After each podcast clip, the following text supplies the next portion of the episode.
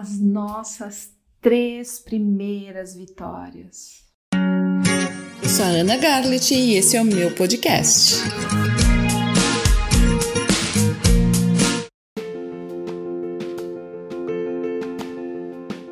Hoje eu quero falar com vocês sobre os três êxitos em nossa vida, os três primeiros êxitos, ou pelo menos os que deveriam ser os nossos três primeiros êxitos.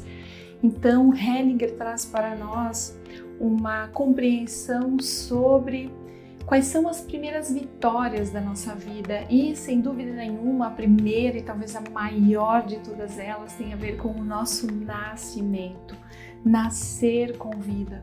Por mais banal que possa ser, por mais que nós possamos achar isso tão óbvio e normal, só aquele que se depara com a perda de um filho, por exemplo, um filho que não sobrevive, sabe o valor, a grandeza que é nascer com vida.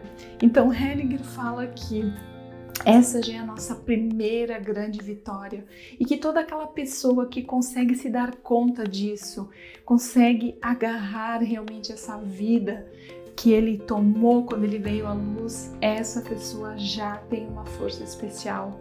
Existem também dinâmicas especiais é, que são impressas em nós através da forma como nosso nascimento ocorre. E eu vou fazer um podcast especial para falar sobre isso. Vocês continuem me acompanhando aqui, que nos próximos dias eu vou falar sobre isso. Mas em essência, sobre esse primeiro êxito é: nasci com vida, eu sobrevivi. E vocês talvez já devem ter encontrado pessoas que vivem um pouco vivas, um pouco mortas, como se não tivessem realmente nascido ou como se ainda esperassem por algo. Depois existe então o nosso segundo êxito, a nossa segunda conquista, que tem a ver com tomar a nossa mãe. E o que, que, é isso? Sempre que alguém chega no nosso trabalho sistêmico, sempre se depara, sempre se surpreende, ou às vezes até estranha um pouco essa palavra que nós usamos, e nós usamos ela de uma forma bem consciente. Tomar, o que, que significa tomar? Eu posso agora aqui ter um copo d'água na minha mão, Posso ficar com ele até hoje à noite, amanhã, depois e depois. Talvez possa até deixá-lo aqui do lado.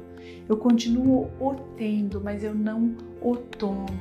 Muitas pessoas fazem isso com a força da sua própria origem, com seus pais. Eu os tenho, mas eu não tomo. Tomar é um verbo ativo, exige também o meu próprio movimento, exige que eu faça algo tomar a mãe. E simbolicamente, o que, que significa isso? A mãe tem a ver com essa força de nutrição.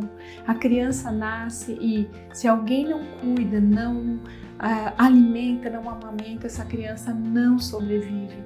Então, essa relação com a mãe é muito conectada desde a nossa ligação umbilical, essa nutrição que já acontece no ventre e após o nosso nascimento, esse ato de nós sermos nutridos por ela. E talvez vocês possam dizer: ah, mas eu não fui amamentado, a, a minha mãe não ficou comigo, ela não pôde cuidar de mim.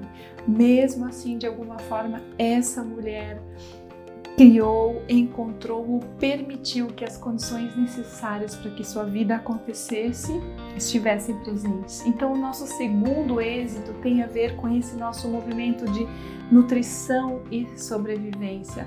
Se nós conseguirmos nos reconciliar com a nossa mãe, com a forma como as coisas aconteceram, com aquilo que nós recebemos dela.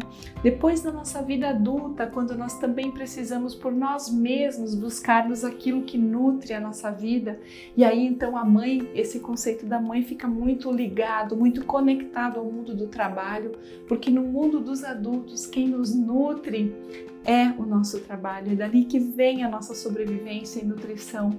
Existe até uma uma frase que é do próprio Henniger, que ele fala que o dinheiro é o leite materno da vida. Então, quando nós somos pequenos, nós recebemos o leite da nossa mãe. Quando nós, essa mulher que nos serve, que, que coloca sua própria vida em risco para que nós sobrevivamos. Quando nós nos tornamos adultos, então nós vamos para o mundo do trabalho e também servimos a vida com aquilo que nós temos de melhor. E a contrapartida, aquilo que nós recebemos para nossa nutrição nutrição é a nossa remuneração. Por isso ele faz essa esse paralelo que o dinheiro é o leite materno da vida. Então, tomar a mãe, tomar realmente essa força dessa mulher é a nossa segunda grande conquista que vai imprimir características muito especiais à nossa forma de trabalhar, à nossa forma de, de, nos colocarmos na vida, à nossa forma de prestarmos o nosso serviço à comunidade, à sociedade, às pessoas. E existe também a nossa, a nossa terceira conquista, que tem a ver com o nosso movimento em direção ao nosso Pai. E esse movimento também sempre necessita de uma permissão da nossa mãe, que a mãe permita que o pai possa chegar até a criança, que a mãe permita que a criança possa chegar até o pai.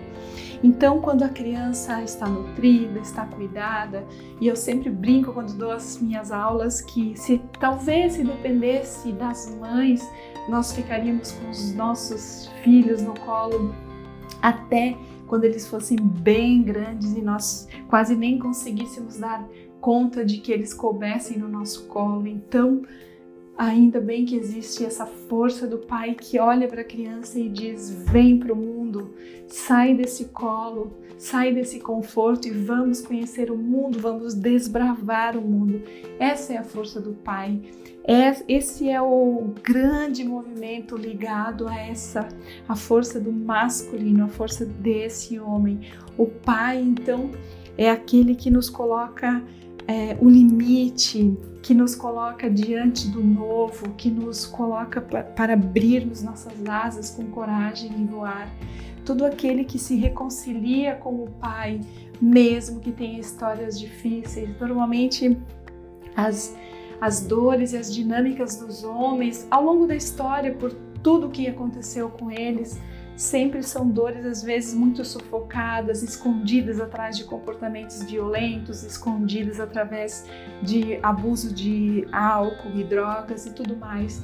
Então, mesmo para essas pessoas que tiveram esse destino tão difícil, quando elas conseguem olhar para além disso tudo que muitas vezes mascara aquela força daquele homem que permanece ali. Se essa pessoa consegue olhar e tomá-lo da forma como ele é, do jeito que ele foi, olhar para ele e dizer: Esse é o meu Pai, e é dele que eu tomo a força para ir em direção à minha vida.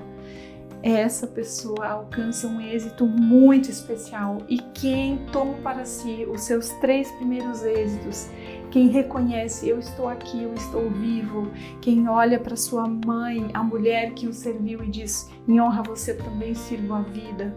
A vida também irá me nutrir de, da forma como você me nutriu. Aquele que olha para o Pai e diz: Eu tomo a força de, de você e com você eu ganho o mundo. Essa pessoa já tem as grandes conquistas da vida.